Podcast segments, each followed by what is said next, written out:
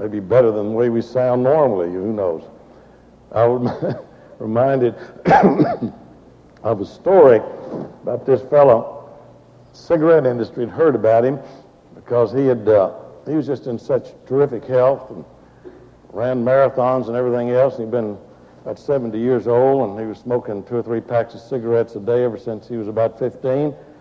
They wanted to get him on television. They thought they could use him to overcome some of the some of the uh, information about cigarettes and how detrimental they are to people's health. So they were going to use this guy on TV. Happened to be an early morning program he was to be interviewed on. He didn't know that when he agreed to it, and they said, "Well, now." Uh, you're, you are in good shape. I oh, man, yeah, I'm in great shape. Terrific. This cigarettes don't hurt me. It don't bother me at all. I can, uh, I can show up. What, uh, what's the plan? And they said, well, we're going to pick you up about 6.30 or 7 in the morning because the program begins at 8 o'clock. And the guy said, oh, no, I can't do that. And they said, well, why not? He said, because I don't stop coughing till nearly noon. So it's not because of cigarettes, I can assure you, but because of the pollen that I may be having a coughing spell here in a little while.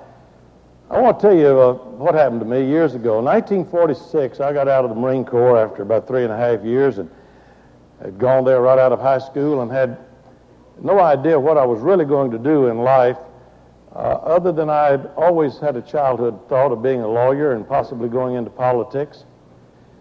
And uh, I had some remarkable experiences in the Marine Corps, for which I am indebted to both God and the Marine Corps. Um, the experiences there began to open me up to what God wanted to do in my life. And I came to realize that He wanted to do more than be just a name. He wanted to be more in my life than just a definition, just a theory. Because I believed in Him. I, I believed in uh, the Bible, although I didn't read it much. I, I believed in the deity of Christ. I believed all those things, but I didn't have any real, living, kind of life changing relationship with Him. Now, I'd pray. I'd pray when I got uh, in trouble or was afraid, one thing or another. But as far as Christ being a real vital part of my life, uh, it just wasn't there.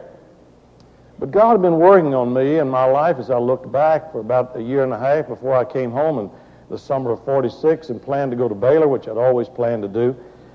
And in a revival meeting in Dallas, Texas, in Cole Park, I went to that meeting and I made a decision there.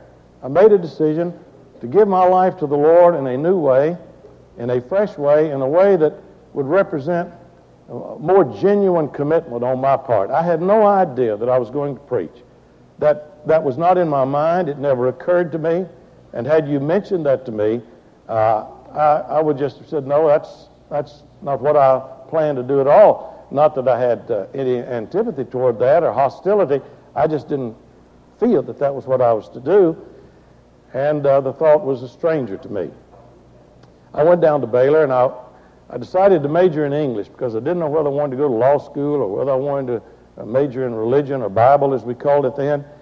And so I, I started to school and I started getting some invitations around through the BSU, the Baptist Student Union, and from little churches and, and other places to kind of tell my story, which is p- pretty much what I've told you right here. Uh, I'd amplified some.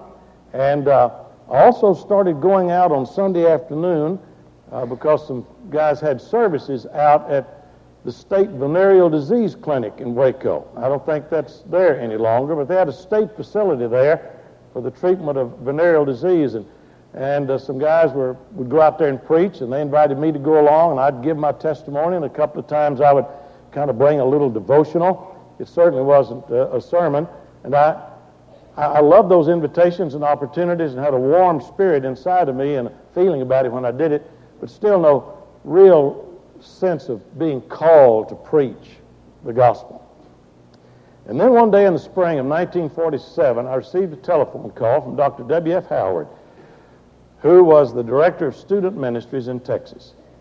And he said, Buckner, you know we're having a youth revival up here at Jacksboro, Texas.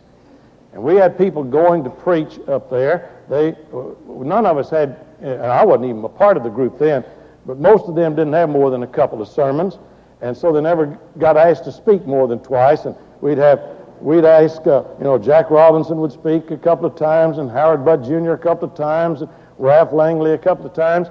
And I don't know who was preaching up there at Jacksboro in that revival, but Charlie Wellborn, who was sort of the, the, the epitome of, of preachers in, in, that time and at Baylor, he was just the most polished and erudite. And uh, Charlie Wellborn was to close out that revival meeting on Saturday night, Sunday morning, Sunday night. But he'd gotten sick. And W.F. Howard called me and said, Buckner, will you go up to Jacksboro and conclude that revival meeting? I mean, that's like sending the, you know, that's the cleanup hitter. You come in there, the, the last one is supposed to be, you know, sort of the, the, the best of all. And I said, Oh, Dr. Howard, yes. I said yes before I thought about it, really. I, I agreed to it, and then I began to realize I only had one little talk. And so I started to work on a sermon. I had never preached a formal sermon in my life. And this was to be in big church. I mean, on Sunday morning, with people with suits and ties on and that sort of thing. And I, I had no idea where to begin or how to begin. I figured I could get through Saturday night by kind of telling my story. But I had no idea what to do on Sunday morning. I mean, the high and holy hour on Sunday morning. I could take you to the very spot in Brooks Hall where I lived, and I could take you to the spot where my desk was, and I sat down there, and I said, God, I don't know what I'm doing, but I need help. I don't know how to preach, but I'm supposed to go up there and preach in Jacksboro, Texas. And so I opened my Bible, and I don't know whether I had had this uh, passage suggested to me by one of the Bible courses I was taking at Baylor, or where I just, uh, whether I just read it in my own devotionals or not. I, I don't remember that. Other than that, I do remember, I turned to Paul's testimony which is recorded. He gave his testimony a number of times, wrote it, probably spoke it many other times. We have it uh, written a number of places, and one of the places is in the third chapter of the book of Philippians. And this is what he's saying. This man who's come out of uh, a deep devotion to religion and who exceeded all of his own age group in the pursuit of the law and of righteousness through the law. He wanted to be right with God more than anything in the world. And he writes in the third chapter of the book of Philippians these words If anyone think he, thinks he has reasons to put confidence in the flesh, I have more. Circumcised on the eighth day of the people of Israel, of the tribe of Benjamin, a Hebrew of Hebrews, in regard to the law, a Pharisee, as for zeal, persecuting the church, as for legalists, legalistic righteousness, faultless. If anyone else thinks he has reasons to boast, listen to what I'm saying. I had a lot of good works, a lot of religion. I knew the law, and I worked at keeping it and wanted to destroy those who didn't. But whatever was to my profit, I now consider loss for the sake of Christ. What is more, I consider everything a loss compared to the surpassing greatness of knowing, underline that, knowing Christ Jesus my Lord, for whose sake I have lost all things, and I consider them rubbish, that I may gain Christ and be found in him, not having a righteousness of my own that comes from the law, religious law, but that which is through faith in Christ the righteousness that comes from God and is by faith. I want to know Christ and the power of his resurrection. I worked up a sermon. I'm sure it's probably the worst sermon ever preached in the history of Christendom. And I got ready to go up to Jacksboro, Texas to speak on that passage of Scripture in big church on Sunday morning. And I want to talk about that passage for just a moment with you, and then we'll go back to Jacksboro. More than I want to know God, more than you want to know God, God wants to know you. He began, He took the initiative. He saw you from before the foundation of the world, loved you and wanted to know you and wanted you and me and all of us to be his. There is a legend, and I want to emphasize legend. There's a legend about Jesus talking with his heavenly Father the night before he came to be born in Bethlehem. And he asked his father, Father, what do I tell them? And the legend says the Heavenly Father said to Jesus, Well, son, just tell them that I love them.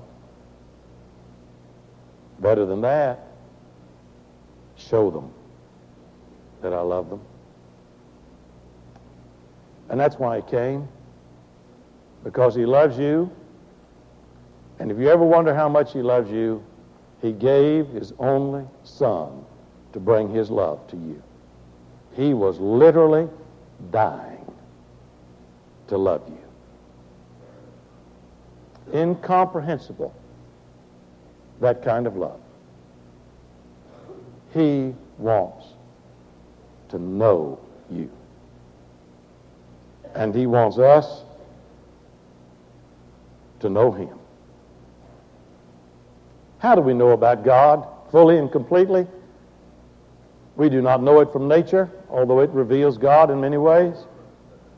We do not know it from science, although there is a testimony to the creative genius of God. We do not know it from the Old Testament, though we get hints of it there. We do not really know the love of God until it comes in person in Jesus Christ. I've told you the story about the little girl whose father would come in and tell her stories at night, bedtime stories, so she could go to sleep. He would sit there and tell the story. And after a number of weeks or even months of doing this, he decided to put it on a tape recorder. He would go in, tuck her in, kiss her, and then turn the tape recorder on, and he'd go back to reading or whatever work he was doing. The little girl, after a few nights of that, said, Daddy, I, I love the story, but I really want somebody with skin on to tell me about it. Listen, Jesus is God with skin on. He is God incarnate. And he has come from Bethlehem to Calvary and beyond because he loves you. And he wants to know you intimately and personally. He wants to get inside of your life and give you life. He wants us to know Him, to choose to know Him. I've done some study the last couple of weeks on the word know, that I may know Him. In Timothy, Paul says, that I may know Him. Not just know about Him. I knew a lot about Him. Anybody in America today that's that's half sensitive to what's going on knows about Jesus, knows about God. We all have some information about Him. But what He wants to do is know us at a level deeper than mere acquaintance with information. Last couple of weeks, as I say, I've been reading, went back and uh, read a lot of material out of the great uh, books of the Western world on knowledge. How do people know? And beginning with Plato and Aristotle and Aquinas and uh, Augustine and uh, John Stuart Mill and uh, John Dewey and on and on and on, uh, William James, on and on and on. People, philosophical in nature and intelligent, who may or may not be Christians, said there are two levels of knowledge. One is knowledge about something, and the other is knowledge of someone. You see, we don't know people the way we know things. And God is not a thing. So we can never know him as a thing, just formulas and definitions and descriptions. He is a person, and he is to be known as a person is known. And you know a person by letting them into your life and they letting you into their life. We have many acquaintances, don't we? We have many acquaintances, but there is a different level from b- being an acquaintance to knowing somebody, to having them open up and reveal their nature to you, their heart to you, their spirit to you. That is supremely done in marriage. And isn't it interesting that in the Old Testament, sexual intercourse is described as a man, he went into her and he knew her. What that is saying is that real knowledge comes by this impregnation, getting into another person.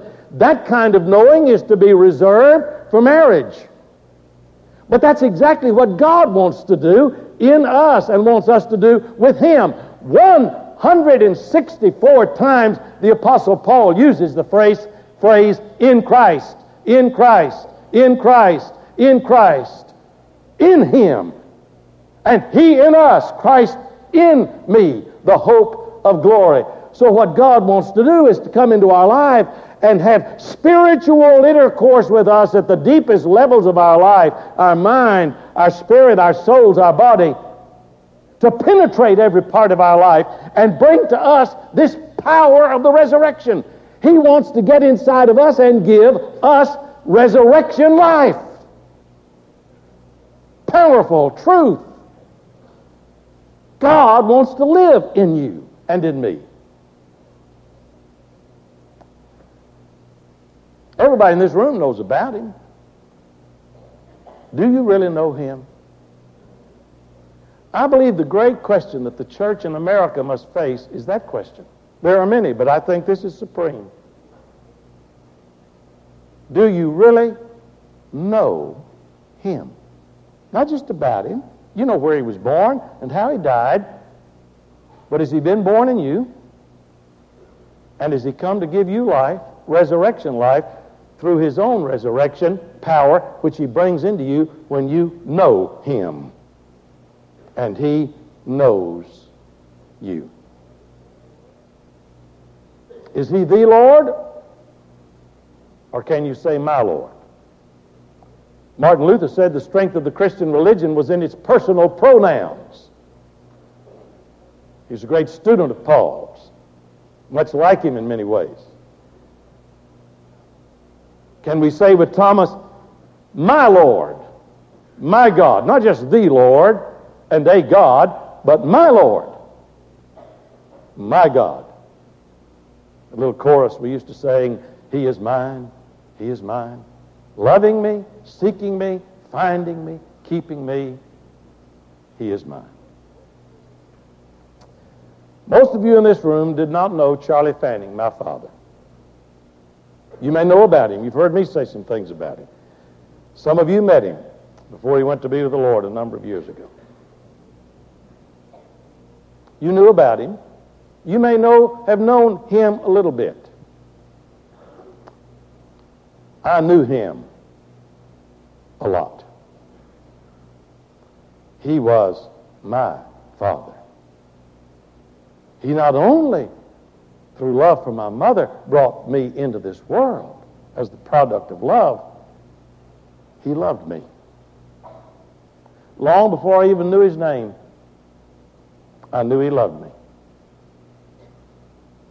And when I came to realize his love for me, it wasn't, a, it wasn't hard to love him back. He's my father. He's also my brother's father. Bob has the same feelings that I do about Charlie. But Bob, younger than I, had a different perspective, grew up at a different time. He saw Charlie in some ways that maybe I didn't see him, and vice versa. You see, the important thing is that Bob's and my experience, does, they do not have to be the same.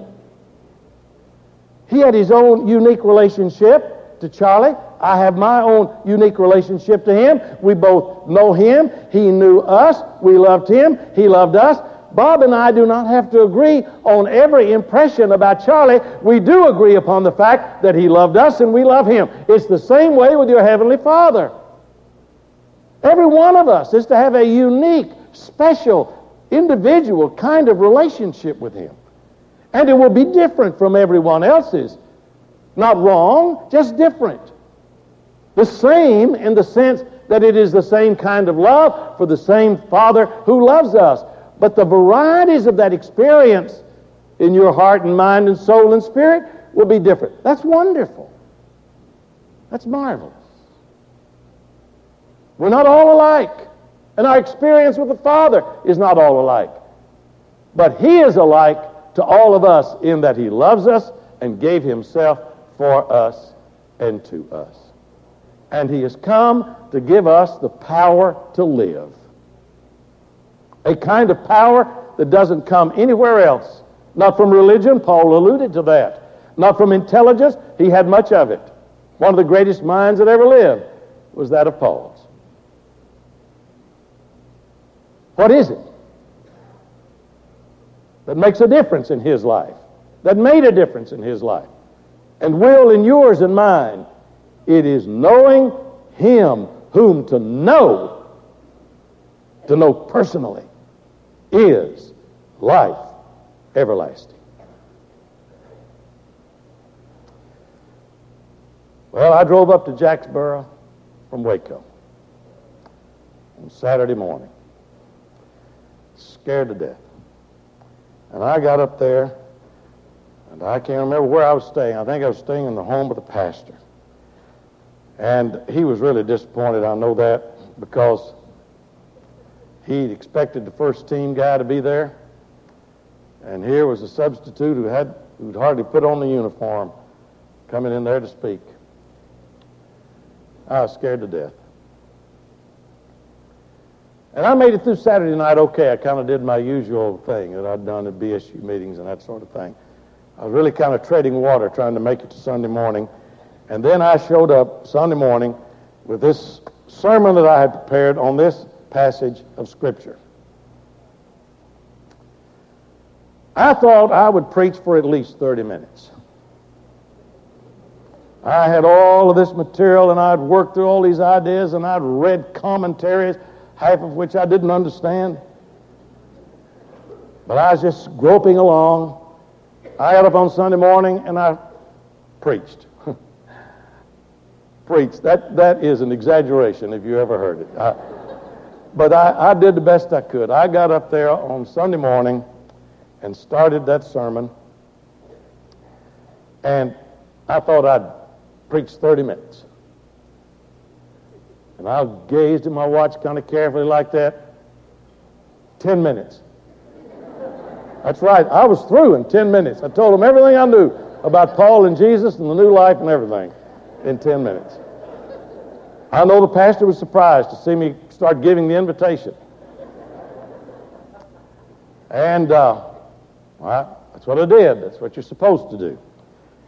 And I gave that invitation. And I, I would never believe it. I didn't believe it. But I believed God because people started coming to make decisions. Over 20 people out of that little congregation that morning made decisions, people coming in tears, grown people being converted. One man for whom they'd been praying for 15 years came forward to accept Christ.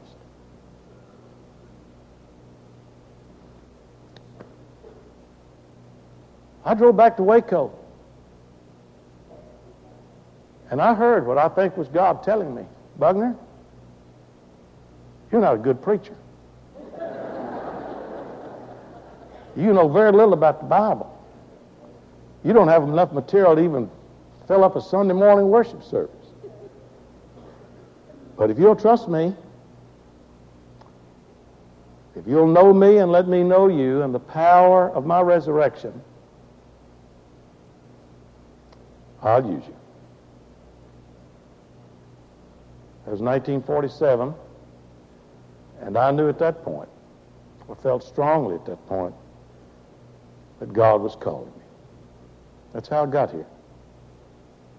That's why I'm doing what I'm doing. Last week I was with my good friend, Browning Ware. He and I were roommates in Baylor and close friends through the years. And I was speaking for him. He's pastor of the First Baptist Church in, in Austin, and I was there to speak for deacons and their wives' banquet last week. And uh, he and I were visiting beforehand, and I said, B, you know, what you and I do doesn't make any sense. I mean, it really doesn't make any sense. Here we are after all these years, driving down there to church on Sunday morning, and I look at those notes as I did this morning, driving down here, few little notes that I have in the Bible, and thinking back on what I've thought about all this week. And I look at it and I say, Lord, that won't preach. I mean, that that's nothing. And unless you somehow get into this, there's no reason for my being here. I said, Browning, what you and I do without God and without the Holy Spirit is vanity of vanities. It's sounding brass and clanging cymbal. It's nothing but words. But in Him and through Him and knowing Him and the power of His resurrection, however faltering the words, however off key the music, however stumbling our thoughts, God speaks to His people. And He says to you, and He says through me to you this morning, sore throat and all, God loves you, wants to know you intimately and personally wants to crawl inside your spirit, your mind, your life, and to give you power like you have never known, strength like you've never experienced, if you will do it. Alfred Adler was a great uh, psychoanalyst, and he had a practice of after the first visit with a patient, he would ask the patient a question and would say, What would you do if you knew you were cured? What would you do if you knew you were cured? And he would sit there and listen to the answer from the person. And then he would get up, walk over and open the door to his office, and he would say to that patient, now go do it. Just do it. If you knew you were forgiven, what would you do? You are forgiven. By accepting the love and grace of God, you are forgiven. Now go live like a forgiven person. If you knew you were loved by God, what would you do? Do it. You are loved. He knows you and wants you to know Him and the power of His resurrection. You can know that right here today. This can be your Jacksboro, Texas experience right here today. You can go out of this room knowing that God is with you and that you can do all things through Him who will strengthen you. Don't put it off. Don't postpone it. Know Him. Whom to know truly is life now and life forever. I'll be here at the base of this aisle to greet you as you come to make whatever decision you're making. Just do it now. God's door is open. Just do it. Let's stand and sing.